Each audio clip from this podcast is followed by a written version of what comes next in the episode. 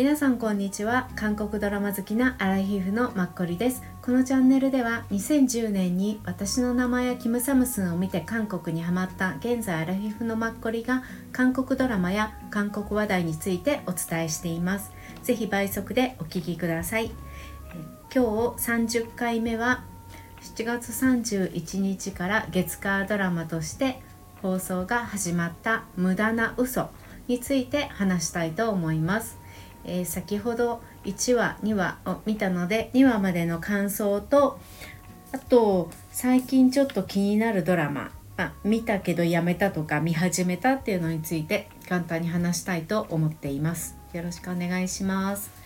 スヨンオプソコジンマル無駄な嘘。21回の放送の時にまだあの始まる前だったのでキャストとか監督とか脚本家さんについてちょっとお話をしました。で1話2話を見てどんな感じかすごいドキドキして私ファンミニョンがプロデュース101の合宿の時から好きなんですけど大丈夫なんだろうか彼のドラマ出演はでもこれで34作目だし大丈夫なはずって思って見たら全然普通に見れて本当にホッとしました。正直 k p o p アイドルというよりも最近モデルとか、まあ、俳優という活動が彼の中ではメインになってきてるので歌を歌ってるところを見たことがないっていう方の方がこれからは大多数になるんじゃないのかなと勝手に思っています。はい、ね、あの私の中で一つの心配はファン・ミニョンすごくスリムで痩せてるんですけど顔とかもちっちゃくてすごく痩せすぎていてそれが形になるんだろうかっていうのがすごい失礼な話。なんか気になっていて。うん。あの1話2話だけ見た感じではずっとサングラスをしているんですよね。彼自身顔を隠して自分が誰かわからないようにあと外に出る時にはもう黒いマスクとあのフードがついてるパーカーを着ていてそれもちゃんとフードをしているので全く本人がわからない。本人わかんない時は私も安心なんですけど帽子を外してサングラスと顔だけになると若干ねなんかちょっともうちょっと肉付きが良くてもいいのかもしれないって私は主観的に思ってしまいます。顔のあのサングラスの下の辺りがやっぱりねちょっとね細すぎて見えちゃうかなって勝手な心配をしたりとかしちゃってます。でもあの長身で痩せすぎということはなく洋服とかはすごく映えるので、まあ、モデルをやっていたりとかしてもそうですしドラマでもあのその辺は全然良かったのでほっとしました。と1話の最初の方でバスに乗ってるシーンが出てきてその時の最初のね彼の顔がすごくかっこよくてよかったなって思いました他は顔面パーフェクトにあのオープンになることは12話でなかったような気がしたのでそこでまあ彼の顔を見れてねよかったなって、うん、ちょっとほっとしました。で実際始まって12話では視聴率3%ですね TBN で午後8時50分から放送されていてで日本でも UNEXT で同時に放送されてるので私は今日午後もう UNEXT YouTube でそう見ました。なので1話は 変な話1.5倍とかで見たんですけどそれでも全然見れるあの軽く見れるからすごく助かる。あの最近結構重いものとかこう見見るものとかが私の中で多いのでもうすごく失礼な話何かをやりながらとかでも見れる感じなんですよ私の中でまず12話は。うん、だから結構このドラマ気楽に見れていいじゃんって感じです。うん、それでいてドラマの内容とかも結構面白いです。実際始まってみたら何といってもキム・ソヒョンさんがあキム・ソヒョンさん。うん。キム・ソヒョンさんがキャリアも長いし彼の女がやっぱり演技をリードしてくれるから、うん、すごくね安心できていいって感じです。はい、でキム・ソヒョンさん着てる洋服もね結構可愛かったりとかするからその辺も見ててなんかいい感じだしドラマに出てくる役柄も彼女自身すごいさっぱりしてる感じでそれもねすごく私にとっては好みの感じですごい良かった。うん、で彼女の一話見た限りでのあの上トークが「ネガクロタミオンクロンゴエよ」っていうことで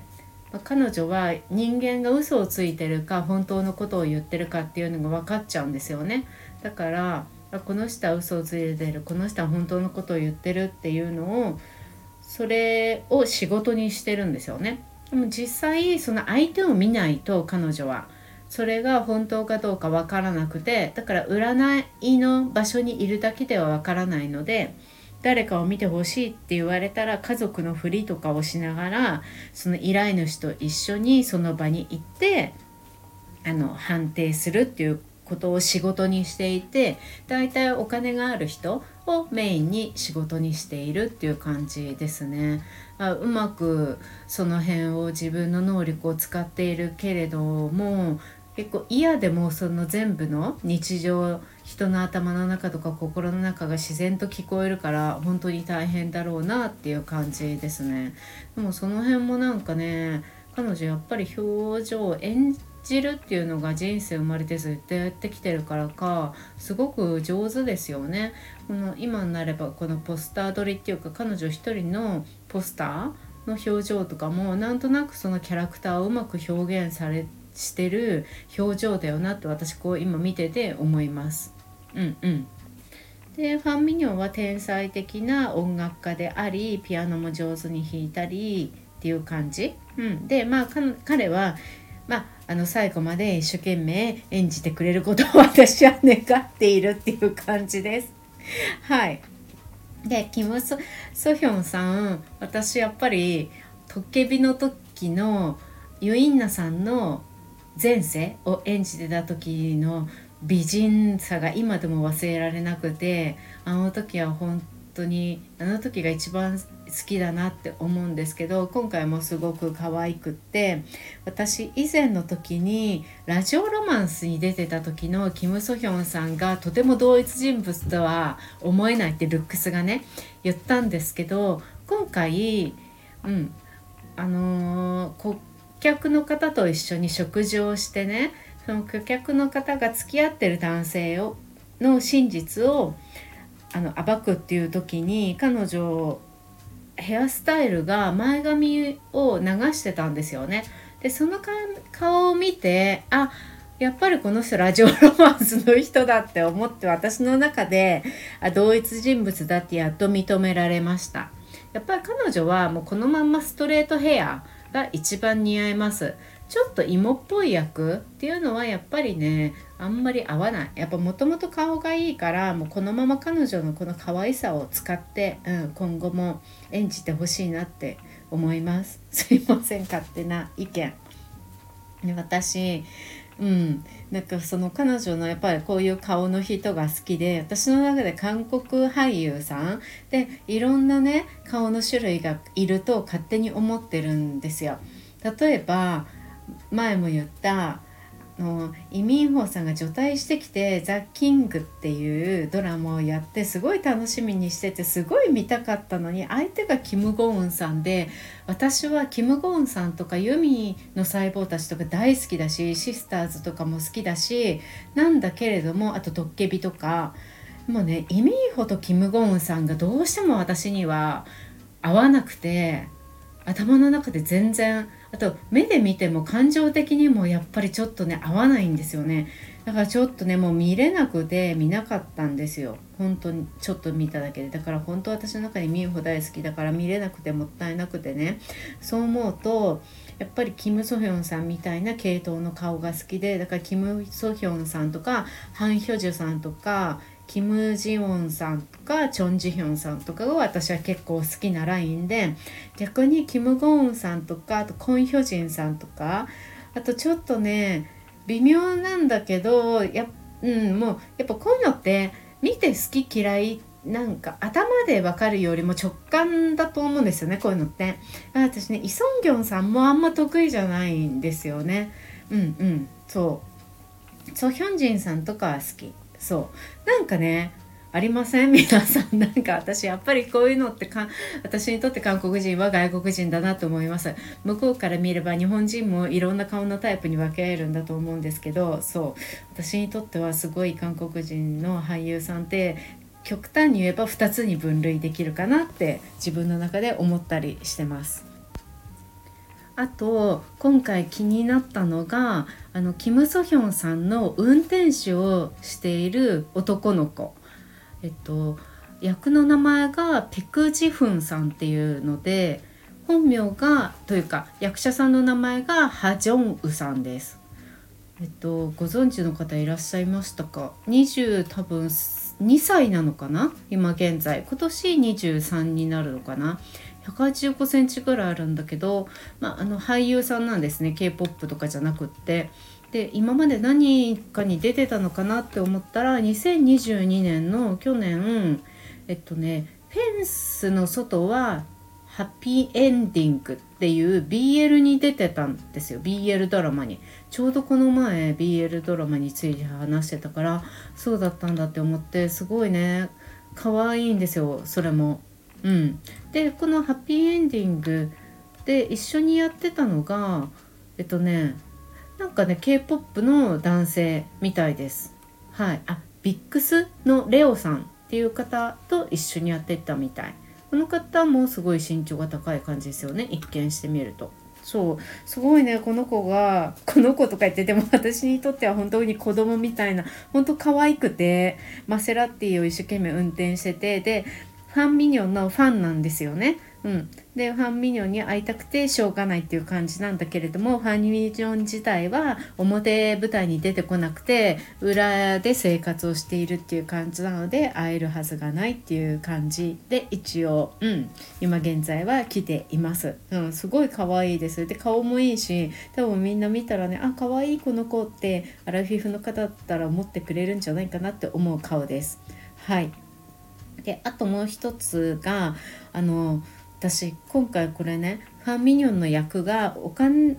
持ちであと能力もあるっていう感じの男の人の役なんですよね。であのすごく能力があるっていうのは多分勉強もできたんでしょうしあと音楽業界？でも今回あのトロフィーもらったりとかで彼女がプロデューあ彼がプロデュースしている女性がすごく売れていたりとかね。でこの金持ちと能力があるで財閥の息子みたいなこういうのってあファンミニョン全然私の中で合うって思うんですけどきっとこれのファンミニョンの今回みたいなのを多分ね演じてきたっていうか演じたいと逆に思ってる男性ってキム・ヨンデさんなんじゃないかなってふって頭に浮かんでだからキムなんかファン・ミニョンがいなかったらキム・ヨンデさんがこの役をやってても不思議じゃないのかもしれないってふって思いましたずうずうしくも勝手に。っていうのはなんかキム・ヨンデさんこの前私ペントハウスでチュソクフっていうソクフンっていう双子の男の子の役を演じているので初めて見たんですけど結構その他にも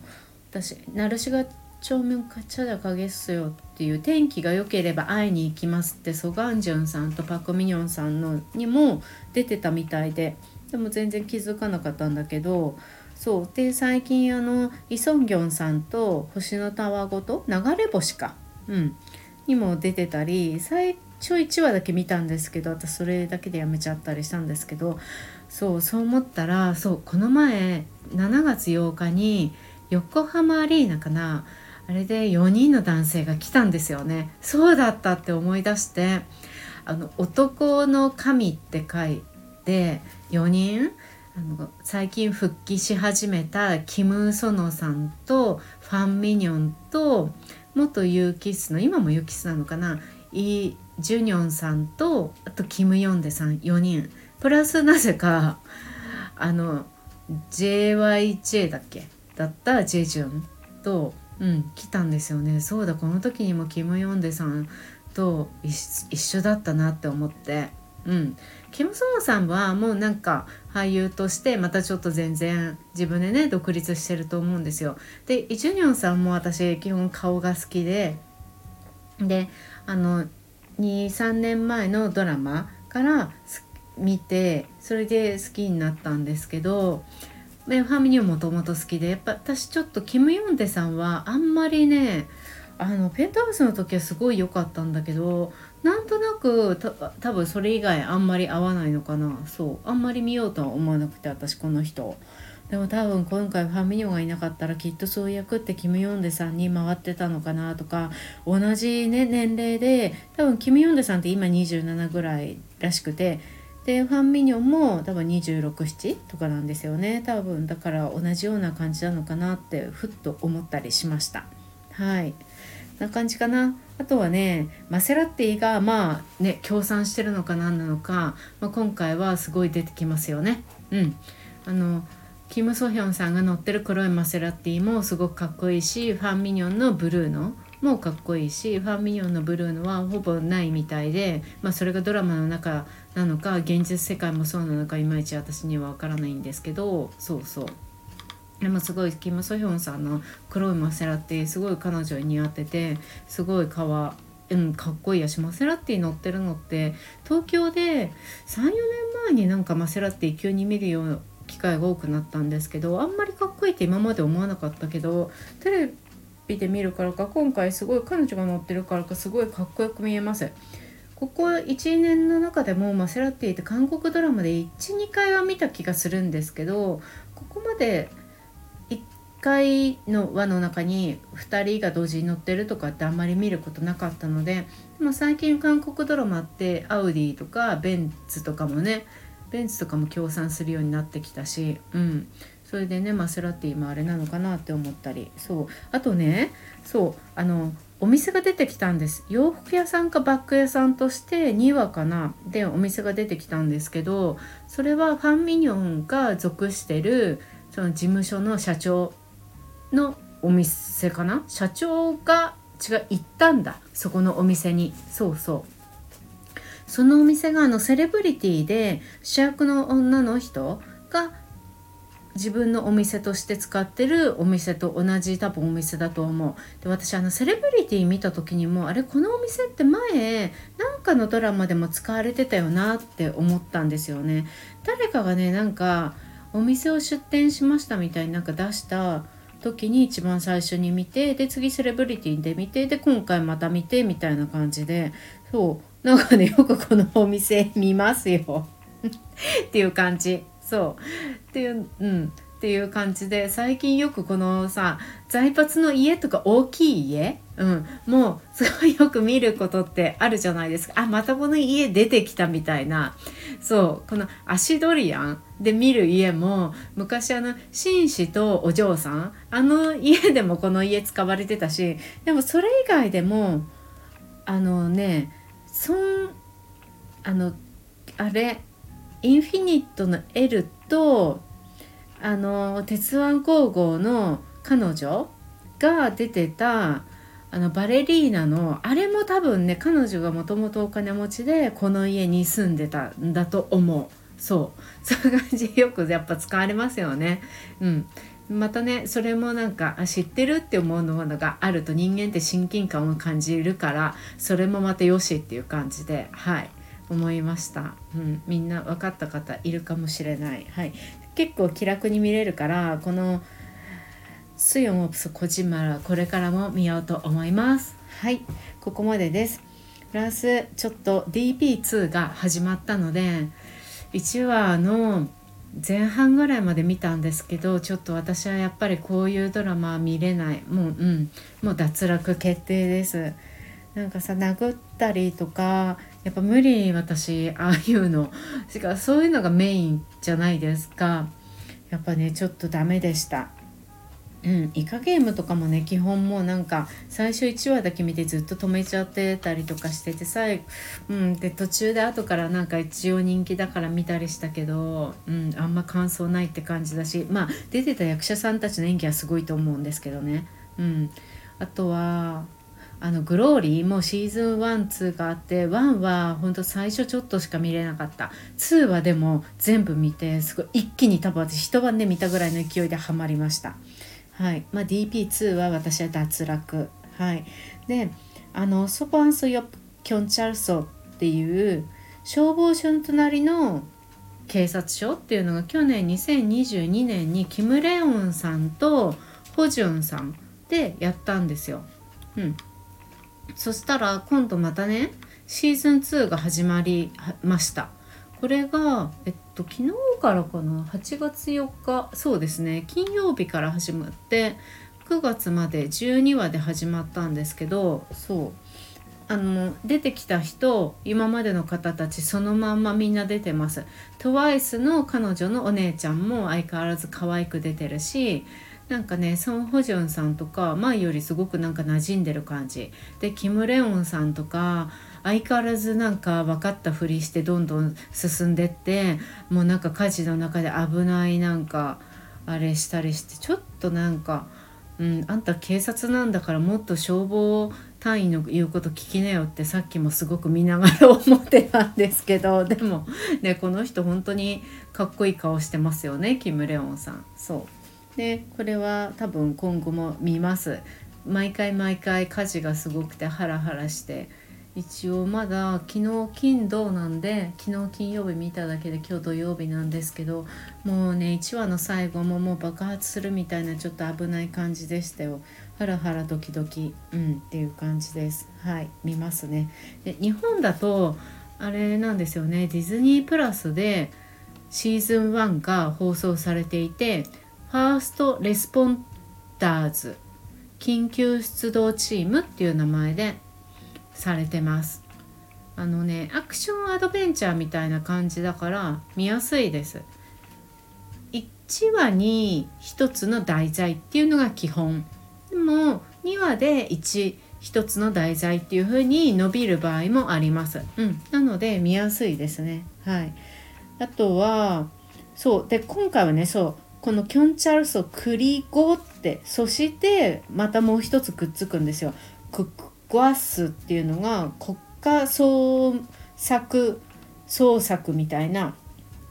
ところみたいでそれもこれからね多分追加されるのかなっていう感じ。だから事件がもうちょっと大きくなるっていう感じなんです。なんか1話の最初に刑務所牢屋に行って結局暴あの放火犯で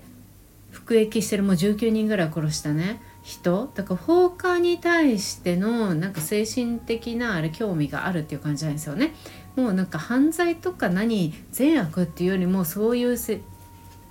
があるっていう感じの人その人にキム・レオンさんが今こういう事件があるんだけどこれに対してどう思うかみたいに聞きに行った時のねその相手の犯罪者の人がまさか予想外の大物ですごいびっくりした私っていう感じ。あのスンジェが出てた「金のさじ」ってご覧になりました皆さん。あれの金持ちのお父さん役の人。今までいい人の役だったのにさ急に最近悪役もやるようになってきてね。なんかちょっとドキドキするんですけどそうしかも今回ね半分ね顔の半分が、まあ、ただれててその多分火でやけどしたりとかしたんでしょうけどでそっち側の目があのゾンビの目だったの。あのちょっと水晶体とかがもうぼやけてるような感じで動かないなんかあれを見てねもうゾンビで見慣れてるんですけど多分そういう人多いと思うんですよ韓国ドラマ見てる人。あれもさどういう風にメイクっていうか撮影でああしてんのか分かんないけどでわざわざもしそれをやり方とか YouTube であってもどうせ見ないんですけどねすごいですよね。うん、もうなんか こっちももういっぱい何度も見てるからもう見られたもんなんですけどあの久しぶりにこの目見たって思ってそう慣れ親しんでしまってる部分が結構あります。はいやっぱ結構このねソバンスヨキョンチャルソって遺体の解剖とかもう解剖のそこの責任者の女医さんがすごい素敵なかっこいい方なんですよ。その方はいいんだけどその結構解剖のね遺体をこう見せるのねそれがやっぱり私ご飯食べながら見たりするからもうそこだけちょっと早送りみたいな感じではいそんな感じです。うん、でもこれはね見やすいからうん、あと深刻にあんまりならなくていいから見ます今後も。はい、であとね昨日視聴率がやっぱり高い順で金曜日っていくと、まあ、日々ドラマが3つ基本的にキー局あるから3つあるんですけど、まあ、その2つがだいたい毎日一番高いんですよみんな見るから家族っていうかおばさんたちとか家にいる人がね朝。で次がこの「そばんそよ」っていう消防署の隣のなんですけどその次に 4, 4人って入ってたんです。あの恋人っていうのが。始まるっていうのは知ってたんですけど誰が出るのか知らなくてあの刺激なんですけどそしたらナムグンミンさんだったんですよ。だからちょっと私刺激あんまり得意じゃないしこれってアクションっぽくなさそうでねあんまりどうかなっていう感じなんだけどナムグンミンさんが一緒に演じるんだったら多分見る意味があると思うので見てみようって思います。うん、で恋人たちとたちの愛とあの民衆の生命力を扱ったヒューマン歴史メロドラマみたいですよ。うん、でこの相手役のね女性を演じるのがあのナップンオンマ。悪い母親あだって母親だっけ？悪い悪い母親。よくも悪くもだって母親。あれであのイ・ドヒョンさんの初恋であり双子のお母さん役だったミジュを演じたあの女優さんなの。えっとねアン・ウンジンさん。そう。もうこの方最近定番になりましたよね。アン・ウンジンさん32歳なんです。キャリアっていうかあの演技の迫力はそのぐらいだけれども外見的にはねもうちょっと若くも見えなくもないっていうか。うん。でも今だとお母さん役もできるし何の役でもねどんとこいって感じですよね。そう今4人っていうの。うん。をこの2人で出てます。2人とも演技はねなんか任せられるからだからちょっと週末見てみようかなって思ってます。はい。以上です。長くなりました。ちょっと30時間話を続けられてよかったです。はい。次は90日あやってみたいと思います。ここまで読んでく聞いてくださってる方いつもありがとうございます。また明日もよろしくお願いします。で最後にちょっと私あんまりそのなんだろうなのんびりゆっくり話したりとかできなくていやそうしてるのかもしれないんですけど自分は何でも1.5倍で聞く方なのでこう女性ら女性らしくというかすごい良かったんですみたいなそういう言い方をしたりしないので多分耳につく喋りがそういう喋り方だと思うんですけどで徐々にそれも直したいって思うんですけどだんだん喋ってるとその喋り方とかあんまり気にできなく喋り続けてしまうのでちょっとずつちょっと長い目で見ていただけるとありがたいです。はい、あと逆にこういうのは聞き取りにくいとかあったら教えていただけると大変ありがたいです。はい、余計なことをすいません。今日もありがとうございました。また明日もよろしくお願いします。